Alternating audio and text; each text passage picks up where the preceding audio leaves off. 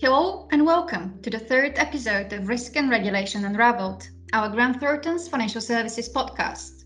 I'm Irina Velkova, your regular host, and I bring to you conversations about the dynamic world of risk and regulation. We help our financial services clients understand new regulatory developments, upcoming changes, and how to stay ahead of the regulatory curve by inviting renowned experts to share their insights. The topic we'll be discussing today is one of particular importance for the investment management industry because it introduces a complete overhaul of how prudential rules work for investment firms. In brief, the U K investment firm prudential regime aims to create a single, proportionate regime that reflects firm size and business, while at the same time focusing the prudential requirements on the potential harm to consumers, clients, and the market. Whilst very technical in its nature, it is a subject that gives a lot of room for interpretation and makes for some really interesting hypotheses before the final F C A consultation paper arrives later in the year. To explore latest developments and key aspects of the regime, in today's episode, I'm joined by two exceptional guests who live and breathe regulations. And if you ever had a question on any of the points we'll be covering today, they have all the answers. Also, the legend goes. It is my pleasure to first welcome Colm Donnelly from Invesco U K. Colm oversees capital adequacy at Invesco and was described to me as one of the most knowledgeable people in industry on that matter. And that's no surprise, as Colm brings a plethora of experience, having worked in financial services for over ten years as a former prudential regulator and later in a large consulting firm before joining Invesco in two thousand nineteen. At Invesco, Colms is responsible for prudential reporting for the EMEA region, covering entities under MIFID, A F M D, U C I T S, and Solvency two regime. Welcome to the podcast, Colm. Hi, Irina. Thanks for having me. We are also joined by David Morey, who is a partner and head of investment management at Grant Thornton U K. David has thirty years experience in risk and regulatory compliance, within investment and fund management, having spent over ten years in industry and senior risk and regulatory roles. David has specialist expertise in a wide range of conduct matters and has also been active over many years in client asset and client money issues and investment firm prudential requirements. Hi, David, and thank you for being with us today. Hi, Irina. Good to see you again. Now, despite these impressive C Vs you've all heard about, if you thought we would be sticking only to the relatively dry world of regulatory requirements within investment management, fear not. I'm keen to explore some other extraordinary experiences our guests bring to us. Colm, for example, tells me that he has worked as a barman at a popular golf resort during college, which led him to serving pints of Guinness to many celebrities, including Matt Damon, Michael Jordan, as well as all the top names in golf. Meanwhile, David has apparently just signed up for a degree in military history and during lockdown has been building enormous military ships, which he likes to show as a background to his video calls. So expect celebrity talk and military jokes. Well, I guess not a better place to start with, but we ask Colm, what hobby did you sign up for during lockdown, Colm?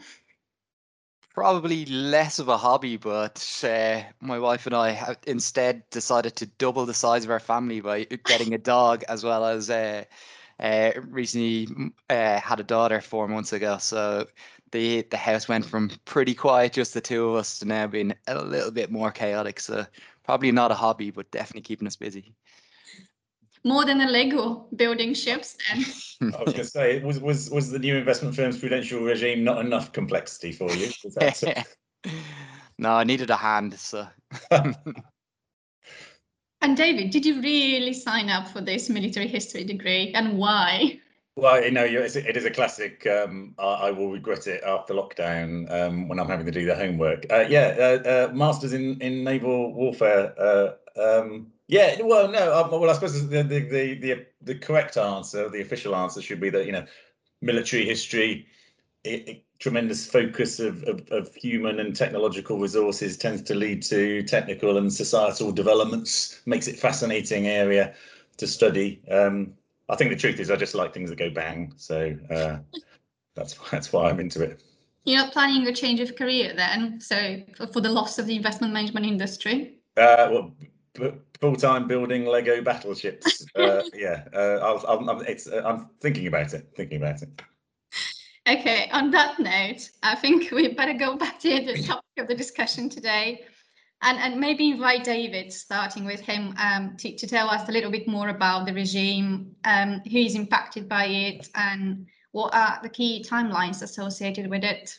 David? Yeah, I guess this is my attempt at a really short, sharp summary, because um, I'm, I'm sure we'll get into some of the, the more detailed points as we go on, but the quick summary will be, you're right, it is called the Investment Firms Prudential Regime. I said Colm myself will abbreviate that to I F B R or, or MIFID-P R U, which is the name of the regulatory handbook um, that's uh, that's going to contain these new rules. Similar to the um, European Union's Investment Firms Directive and Regulation, but not, and I think Brexit plays a role here, not identical to that regime. You might pick out some of the differences uh, as we go. Um, basically, I F P R applies to any type of um, regulated firm that undertakes MIFID activity and was it, which is not a bank or an insurer. Uh, by MIFID activities, I mean investment activities covered by the Markets in Financial Instruments Directive. Basically, that means investment managers, brokers, trading firms, investment advisors that aren't what we call MIFID exempt. Um, Another way of looking at it and using some other jargon, if, if you currently follow BIPRU in calculating your capital, then you're going to be moving to I F B R. If you follow I F P R U, then you're going to be moving to I F B R. If you're an exempt C A D firm, then you're going to be moved to I F B R. As you said at the outset, Irina, it's essentially collapsing several legacy prudential regimes and replacing them with one. Um, uh, it's doing that on a time frame, which, which means that firms in the U K will have to comply from first of January twenty twenty-two.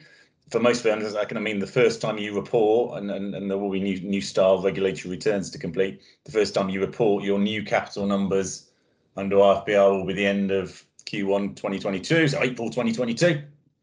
Um, that's actually different to the E U, where their rules, their version comes into force this month, at the end of this month, so they're six months ahead.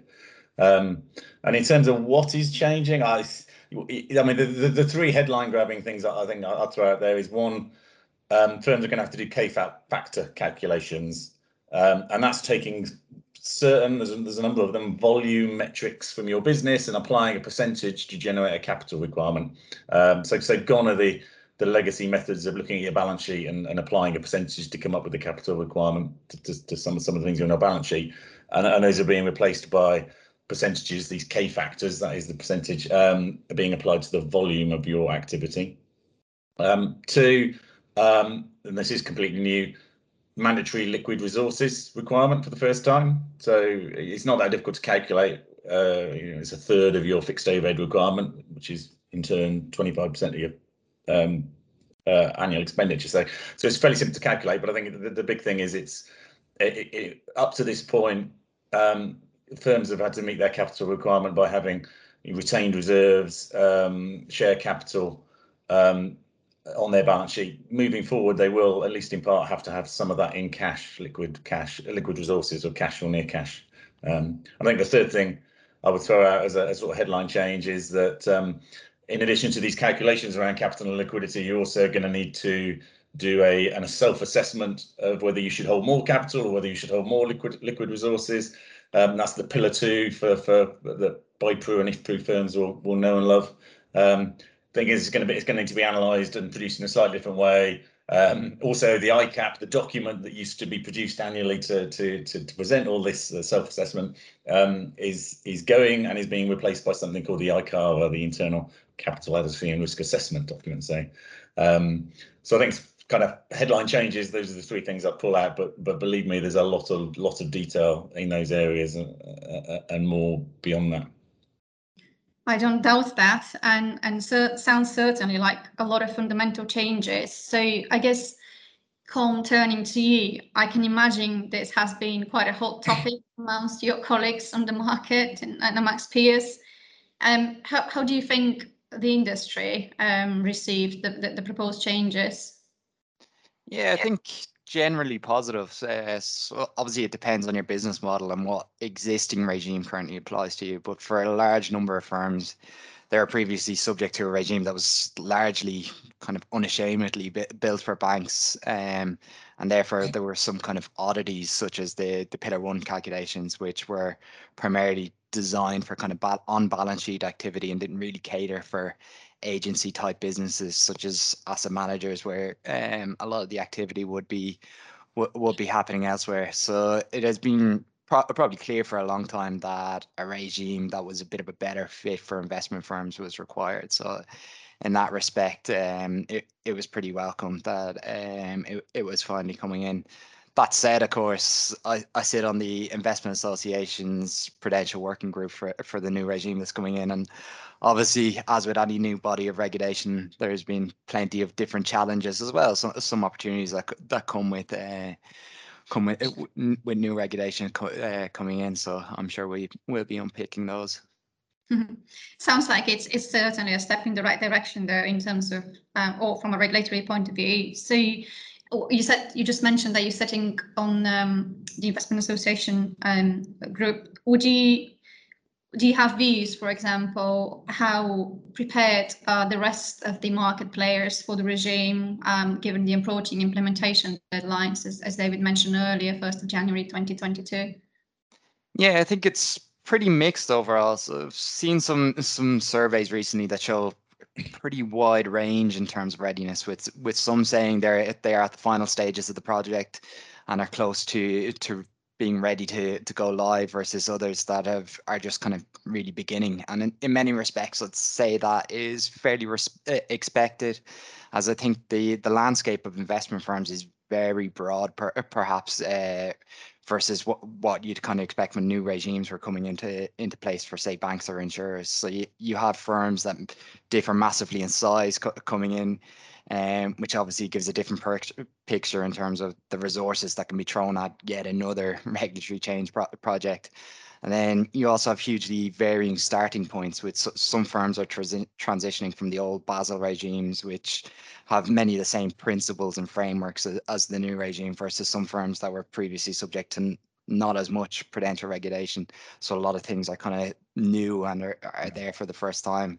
And lastly, probably the, the diversity of actual business models in, in the investment firm space is, is a lot more uh, than you would perhaps see is uh, see in the banking or insurance space. So you have everything from a traditional asset manager to proprietary trading firms to even some smaller investment banks. So even when you get into the regime, there can almost be regimes within the regime, because you'll have uh, a, a different selection of K factors that will be most material to you, and that that can bring bring a lot of differences and a lot of challenges as well. Certainly sounds like this. And and David, I know that we we have a lot of activity in that space, and, and we've been um, sold, if you like, for to help a number of firms with yeah. um, implementation of the regime. But you, with your whole market view, if you like, what what do you think is the state of readiness across the across the board? Uh, I'd, I'd absolutely echo Colm's observations. I mean, I, I guess I would say um, uh, entities with European Union subsidiaries, so they're, they're being captured by the E U rules now, this month, um, tend, tend to be ahead. They've, they've had to do more work, particularly on the K factors. Um, that's, that's obviously a good thing for their U K implementation, although um, they're probably looking at a situation where they're going to have to run two systems for calculating K factors, although because although they might they might be saying, named the same thing, there are some some differences in In, in I mentioned those volume activity, volume levels that get, get included, you know, the, the, the actual technical definitions of what goes into each K factor um, are, are quite uh, quite complicated and do vary uh, slightly between the E U and the U K. So um, uh, in a number of cases, so so yes, uh, E U ent but those are the E U entities ahead, but it's not a simple drag and drop operation for them. Um, Yeah, I, I think uh, uh, I, th I think the, the maturity of the organisation under the existing regime makes a huge difference as well. It's fair to say we, we've kicked off a few I F B R support projects, and it's become pretty apparent quite early on that the existing regulatory regime is not being complied with to a particularly to, to, to an effective degree. Um, so um, uh, I, I think there is there is a there's, there is a very broad spectrum, and and I mean, I mean that's clearly one of the challenges for the F C A in supervising this sector. Uh, three or four thousand firms that with, as Colm says, very different business models, very different levels of sophistication. Um, I can see why having a standardised set of prudential rules makes sense in terms of making it somewhat easier to to to, to supervise those groups of firms, but um, they're still going to have to cope with a lot of variation um, within the sector. Do you think the firms will be ready with the deadline coming in, in first of January twenty twenty-two? Uh, For the most part, I guess. Uh, yeah, I mean, I'm sure everyone will submit numbers in April twenty twenty-two. Whether whether those numbers are right or not is a, is a different question. Uh, you know, inevitably, and we've we, we've been through this cycle before. New set of prudential rules. There's going to be a multi-year period of the F C A probably finding fault and error in in how firms have done their calculations and what they've reported. So, uh, so yeah, I'm I'm not expecting widespread non-compliance in, in the sense of of actually meeting deadlines, but I, I imagine we're all going to be on a bit of a learning curve in terms of in terms of how some regulatory interpretations get applied and and and how how some of our calculations might need to change over time. Are we going to see something like with the I CAP, where sometimes boards ask what is that, and they're probably going to ask what is the I CAR now? Uh, uh, probably. I mean, I mean that's a good example where, you know, uh, the, the the state of affairs you've described does exist in quite a few investment firms. that is, the I CAP is a maybe a bit of a box ticking exercise. Is not is not is not truly owned and challenged by the board as as we all know it should be. Um, uh, but for many organisations, more sophisticated organisations, you know, it really is embedded in a, in in a, in a much stronger way. So. So the fact that I CAR also needs to be subject to the same kind of challenge and scrutiny by the board and owned by the board is probably going to be an easier step to take for, for the mature organisations that are already there with their I CAP.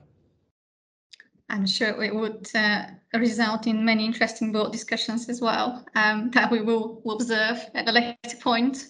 Yes, well, if, if, well, if the, one of the questions is why are we now calling it the I CAR and not the I CAP, then um, I don't have a good answer. It just, I think it's just, I think it's just to try and differentiate in some way, isn't it? It's a rebranding. But imagine the speculation at board level as to why that's the case, and they would probably think there is a logic behind it. yeah. I, yes. Good luck with that. Okay, well, that's getting a bit too serious now and too much into detail, I reckon. So I'll just try and break the conversation and ask Colm, who was your favourite celebrity that you served while working at the golf resort, and why? Is there a story there? Uh, I think it was probably, so I was there during the, the Ryder Cup, so it was the, the K Club in Ireland, so we had the Ryder Cup in two thousand six. Uh, uh, uh, and I got the, the lucky position of I was in the European uh, team lounge, which is where the the after party broke out, because obviously we romped home. So I think literally the one that stood out from the crowd was Michael Jordan. Uh, was somewhere out there where you just looked out and hundreds of people, and you, you literally a foot above everybody else was just him hovering around the room. So that that was a pretty cool one. I quite like to see how I look like next to Michael Jordan. I'm like five point three feet or something like that. So. Yeah, it's one thing seeing him beside uh, basketball players normally on T V. Then when you see him beside mere mortals, it's like ridiculous. Uh, yeah, that sounds like a really good fun. Um, okay, uh, I guess going back to the conversation in I F P R. Um, um, Colm, from your point of view, and obviously where you sit in, in the regulatory um, part, if you like, of your business, which parts of the regime do you think firms and, and your peers are perhaps finding the most challenging to deal with?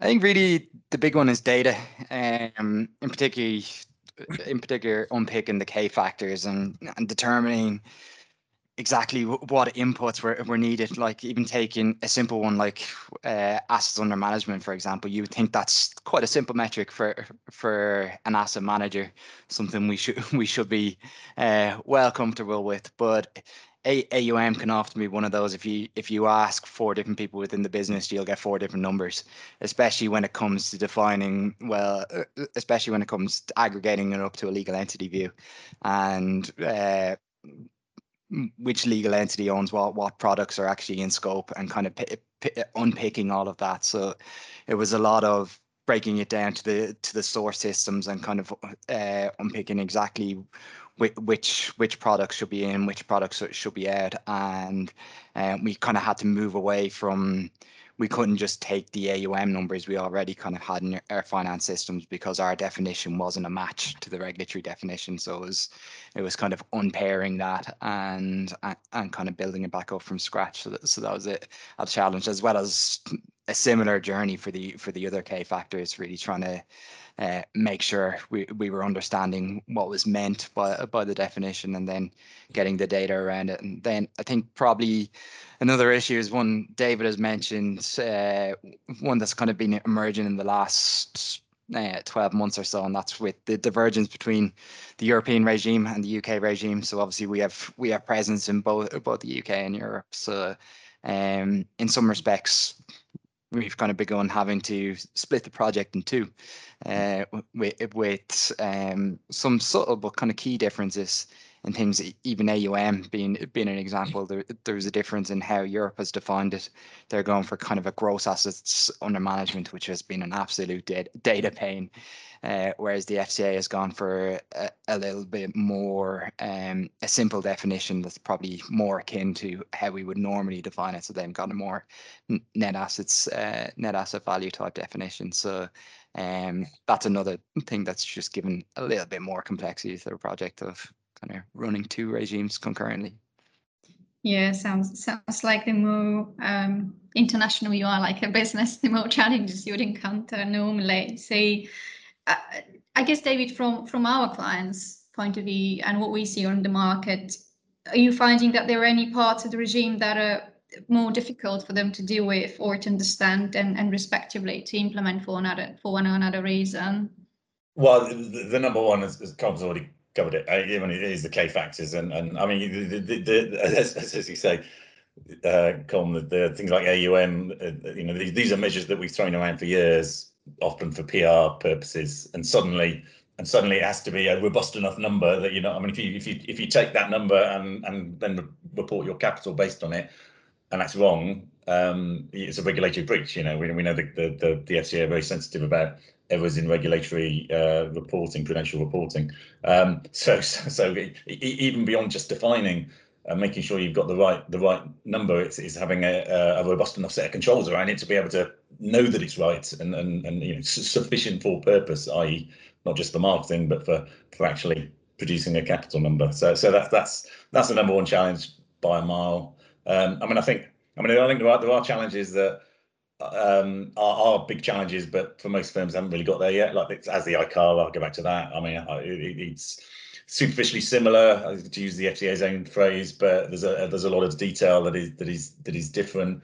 Um, and uh, I, I my estimate actually differs both in the document, the type of analysis. Actually, some of that will have to flow back into risk frameworks in order that you can tag particular risks in in, a, in the right way so that they then flow through to your calculations correctly. Um, I, I'm, my my best guess at the moment is that uh, doing the first I C A R will be two to three times the effort of just updating your I C A P, certainly in year one.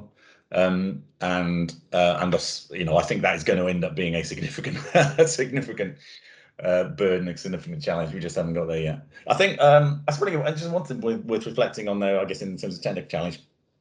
Um, and affects some some groups more than others. Is, is the is the concept of prudential consolidation? It's not a new concept in terms of legacy regimes, um, but nevertheless, uh, particularly throwing in Brexit and, and the sort of the, the idea of a U K group rather than an E U group, it, there are there are challenges in the new regime that firms are struggling with, and and, and some of it's quite straightforward. You know, parent subsidiary, you've got a group, boom. You know, that's not that complex, um, but there are there are you know there are, there are there's allowance for con connected undertakings, which are things that are not covered in the parent subsidiary relationship, but are very broadly, subjectively, almost being managed as if they were in the same group. Thus, they might need to be treated in in uh, together with prudential consolidation. There's there's um, outside of the U K subsidiaries, if they are similar to what would be a MIFID firm in the U K, they need to be included. I guess there's there's just there's just areas where it's not necessarily black and white. There's there's going to there is uh, the potential for, for debate about what should be included and what shouldn't. And, and it's certainly true that the new regime imposes requirements not just on MIFID firms, but on the group in which they sit, including potentially some of the unregulated firms within that group. So you need to get that group definition group definition right. Um, and then there is uh, you know something called the group capital test, which is a, which is a new mechanism that firms can, in theory, used to reduce the impact of prudential consolidation. Debate debate there probably about how, how beneficial it is relative to not using it. But but there's a, there's a there's a, a secondary mechanism that you, that firms can use. But again, um, you know, it, it hinges on things like if your group it, definitions like if your group is sufficiently simple, or, you know, or, or poses a, doesn't pose significant risk. You know, these these are inherently qualitative concepts, which I think is going to take a while for the industry to probably through iterative feedback loops from the F C A, quite frankly, to, to see what some of these some of these subjective um, uh, tests mean in practice. I don't know whether Colm, whether you would echo any of that from a prudential consolidation point of view. Yeah, yeah, I think I would. I think yeah, the prudential consolidation one was uh, still is probably th thought early on in the regime that the it was drifting towards following quite quite similar to the old one, but I think it was something from the the most recent F C A paper, uh, specifically on the I C A R. There seems to be um, a move towards more doing it on a on a MIFID-PRU level rather than consolidation group, which. Um, In some ways, it probably does make sense because we've seen more and more tension in the la in the last few years with heightened expectations coming from, say, say the S M C R uh, regime, around uh, which was takes a very legal entity view on what the what the responsibilities of uh, directors and so forth is, and that could sometimes even conflict a little bit with um th those that were sitting on the consolidated group, um so. It probably simplifies it a lot more in that uh, those regimes will, will both be having the, the main focus um, on the on the same legal entity view. Uh, it seems in in the Pillar Two space, yeah. Unless you opt to do, uh, they they've left in the option to do it on a consolidated group as well, which which will be helpful in some circumstances. Yeah, it'd be interesting to see how they how that. Yeah, it'd be, and again, you're right. Although although it, it you know in some respects. Making options like that available, because because most most groups subject to prudential consolidation currently will be doing you know I CAPs at consolidated level, have to do it at that level. Um, will have got their risk frameworks and their I CAP processes uh, aligned to do that. You, you're right. The latest consultation paper implies that firms well certainly have the option to produce their I C A R as a at the solo entity level rather than at the consolidation group level. Um, Uh, does, does that mean the regulator doesn't have a preference? I mean, I, I, I don't know. I, I just uh, was, you know, do you put do, do you put put a mechanism in place to produce all these at solo entity level, and then potentially two or three years down the track, you're getting a steer from the regulator that you should be doing at consolidation group level? I think it's I think it's, it's just a, it's a, there is a it, it, it is there still remains some uncertainty about how things will play out. I think. Yeah, I think we'll go to the F C A consultation paper or the latest one in a second. But just before we get into that, David, can you just elaborate a little bit more on how the group capital test is applied just for firms from a practical point of view, so it to be really helpful to them? Uh, well, I mean, basically, basically um, the prudential consolidation rules uh, uh, mean that capital adequacy will need to be calculated under the regulate using the regulatory capital rules we've been talking about at, at the level of the consolidation group. So it's a holding company and and any any company uh, companies that that form part of that consolidation group. Um, so you you would be doing a essentially a full accounting consolidation to work out how much capital actual capital is sitting in that business. You'd then be doing the regulatory capital calculations. Um, I won't go into all the details of the detail about some, somehow work in a consolidated situation, but you'd have to do all the, the, the capital calculations at, a, at, a, at a group level, building up from the solo level, to work out whether the group as a whole is um, is uh, has enough capital to make its capital requirement. So, in other words, you could have the scenario exists um, where you could have uh, individual MIFID-PRU firms in your group, all of which have sufficient capital. But when you consolidate them up, particularly as you knock out intangibles and things like that, suddenly the group as a whole is insolvent in terms of regulatory capital purposes. So, so, um, so it's an important test. Um, G the G C T group capital test basically uh, uh, gets you off the hook for doing that full consolidation. There's there's still some book value tests around having enough capital in the whole code, but you, you're not you're not calculating your capital requirement on a fully consolidated basis. So I, I mean, at the, at the very at the very least, it, well, it should, it should reduce the capital you need to hold at the the whole co level, but but at the very least, it simplifies your process immensely because you're not having to do the crank the numbers in in the same in the same way.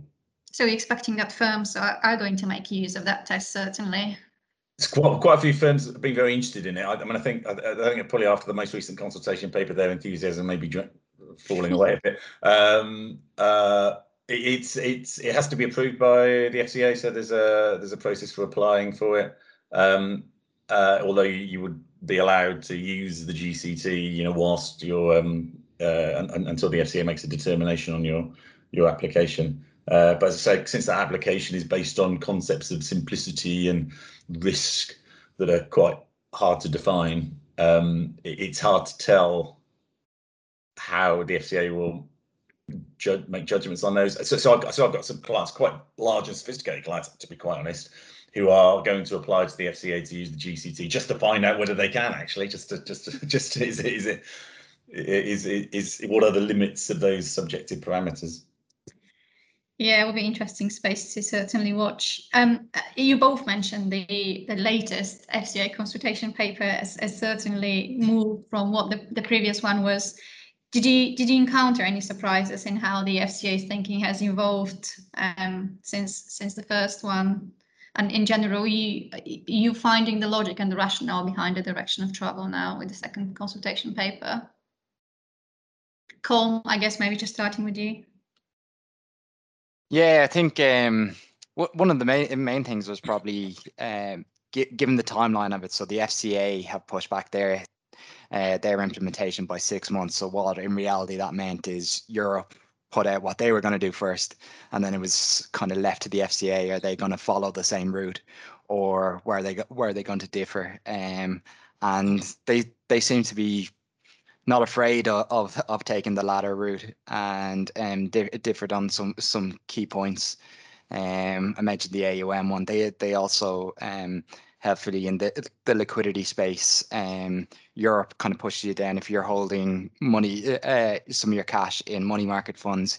You effectively have to do the L C R calculation for banks, which is reasonably complex if you haven't done it before. Um, Whereas the, the F C A have more gone for the route of, well, you can include it, but then you just need to think about it in the Pillar two space rather than using banking type rules. You need to challenge yourself under under the Pillar two and kind of say, well, could we fully access it in times of stress, which I think is is quite a, a sensible manner. So that's that's something that, that was welcome. And then I think an, another interesting one uh, versus probably the early discussion paper was, they originally had indicated that it would just be they kind of formulaically bring over existing uh, I C G scalers from the from the old regime and just lift that across uh, into the new regime. But it seems in the in the latest consultation paper, they've kind of done away with that and instead invited everyone with existing I C Gs to to come and approach them. So in one sense, that's that's good to be able to go ha have an open discussion with them. Um, but you would think that's going to be quite a resource challenge for, for them, given it's we're, we're now six months out if hundreds of firms are going to be approaching them at once. So you would have that slight worry in the back of your mind is, well, is the only way to to deal with that volume of requests is to kind of revert to having a formula, and now it'd be one that just isn't published. Mm-hmm. um, and could have just be a slide away from transparency, and it'll still almost be a default way. We We're hoping it'll be kind of the former, and it will be an open discussion and a, and some back and forth as to what what makes most sense, and um, taking that forward into the new regime. Would you agree with that, David? Uh, yeah, it's it's it's fascinating. I mean, Colm's absolutely right. That that that's that surprised me just because I thought, you know, having so the original discussion paper, we're scrolling back um, eighteen months or so. On this, it covered in quite some detail a transitional mechanism to to convert your existing regulator imposed ca capital guidance in, into a new number. Yeah, so so so you could you could maintain that that that that that guidance uh, under the new regime, um, uh, and it's very formulaic and uh, uh, very certain. Um, and and now we have this uncertainty about these individual conversations. Are, I mean, I've, I've got quite a few clients, and, and you can understand this. You know, they they they got their capital guidance twenty sixteen, you know, whatever, four or five years ago, and they think, right, great opportunity. We're going to have these conversations. They're going to get the F C A to fundamentally rebase, our, you know, hopefully, fundamentally rebase the view of how much capital uh, we need to hold under these under these guide, individual guidances. Um, and I just that's not going to be possible, is it? I mean, uh, you know, the whole the S R E P process exists For, for a reason. The F C A, from an internal governance point of view, I don't think can be materially changing firms' capital guidance without, without a substantial internal process. So, yeah, I, I, I find it fascinating. I, I would love to see how it plays out. I, I strongly suspect Colm's right that the formula we've already seen, or something very close to it, will end up being uh, the mechanism that, that the F C A uses, uh, even if it's not uh, formally acknowledged as such. we shall see. Um, I mean, I think I suppose I'll throw in. I mean, just it's a small. I, I think I think it's, it's the the F C A, and this is a, probably a post-Brexit thing as much as anything, has has shown a, a, a decent degree of willingness to, to approach things in a different way. And in fact, if you if you go back and read the original discussion paper, which was a pretty substantial document talking about how they were going to implement the investment firms directive and uh, and regulation, the E U rules, um, there's quite big chunks of it that you can now throw out, essentially, given the consultation paper. So so it's, it's been quite interesting to see how much the F C A's thinking has moved in a few areas. And just as an example, actually, the discussion paper makes it pretty clear, or seems to, to me, that the remuneration code, uh, you know, we, we've got, it's just not a high priority area. Existing remuneration codes for BIPRU firms and IFPRU firms will, will remain in force until some unspecified future period when we'll consult on a new remuneration code. Fine, except the second consultation paper lands, and there's a massive consultation on a new set of a new remuneration code. So, um, so not not not not a night and day different one to the existing one, but um, yeah, it's just interesting for me that um, somewhere along the way, they, the decision has been made that they will they will do the remuneration work now rather than later.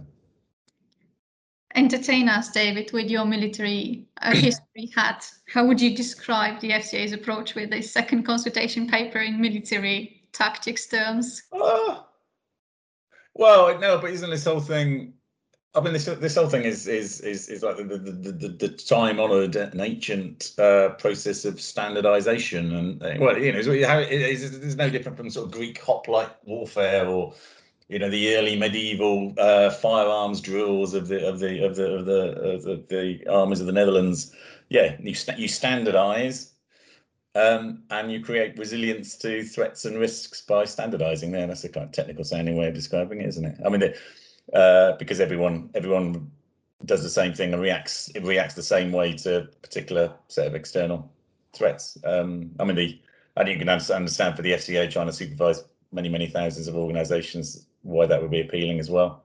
I mean, the uh, the, the classic challenge of historical challenge to to standardisation is, Uh, at some point, a completely unforeseen development occurs, and the the old model you had falls over entirely, and you know the, the whole the, the whole system collapses potentially. Um, uh, I think the F C A is trying to address that though by by giving themselves more flexibility than they've ever had before to sort of impose or direct the holding of capital and liquidity buffers and requirements and. And, and the like, so so they've got they've got more flexibility to to be agile, I guess is the word I'd use, in in in in changing firms' capital requirements. Thank you for that. And I guess the last question, because then I know marketing are going to be after me. um, it, clearly, the, the the regime introduces some fundamental changes. So I guess the question to both of you: in in years to come, would the market think this was a change, a good regime, in your view? Colm? Uh, I hope so. Um, I think for some of the things, like it no longer being kind of banking, uh, banking calculations we need to do to to an asset manager, that should make it a lot simpler. But I think the real, the real proof will come from uh, when we start to see F C A's doing their first kind of S R E Ps under the new world, and that's that'll be the real asset test of. Will they just conti continue to kind of have large multiples on on what your base calculation is, and then ultimately not much will have changed because you end up with the, with the same capital number, just a slightly different path in getting there. Um, so I think those early S R E Ps and the and the early findings from from the industries and th those experiences will really be the um, the the key sign of of the changes. David. Yeah, I, I, I'd agree with that. I, I, yeah, it will it will be a few years before we get a, a real sense of what this means. I mean, I think my, I think my, I, I think my overriding thought at this point is it, it feels like a big change because we've been doing something different for years, but but probably in five years' time we'll think it's actually pretty sensible actually. And, and if we've been if we'd been doing this from the outset, you know, two thousand seven onwards, then um, it, it would just seem sensible. Seem sensible. Um, I think it does.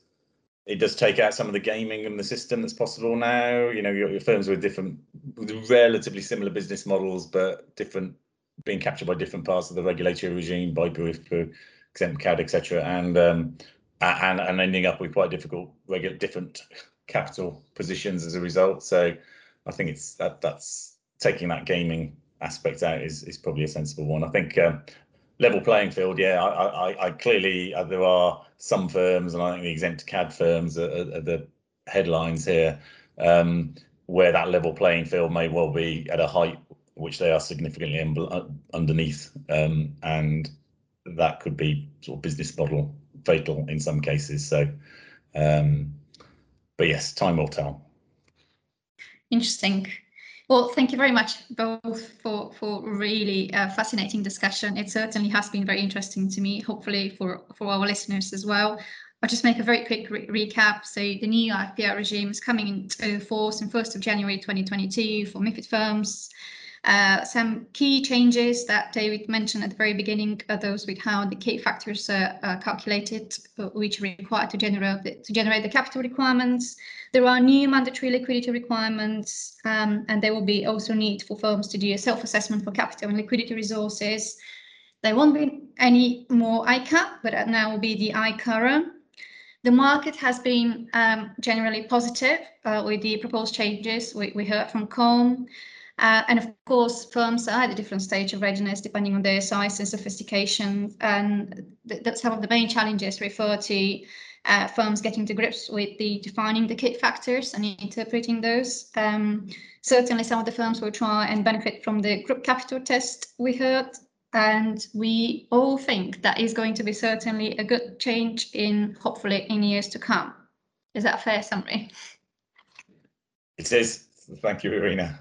That's okay. Um, thank you very much uh, again, and uh, it's been absolutely a pleasure to, to have you today. And I guess thank you all to our listeners um, today. To leave you with some more regulatory food for thought, we have recently published our Financial Services Regulatory Handbook twenty-one twenty-two, your one-stop shop for all key regulatory developments in the year ahead.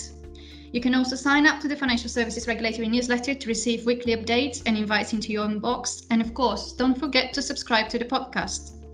Thank you all for tuning in. We'll be back with our next episode next month to talk about other exciting topics of the risk and regulatory world. Thank you again, and goodbye.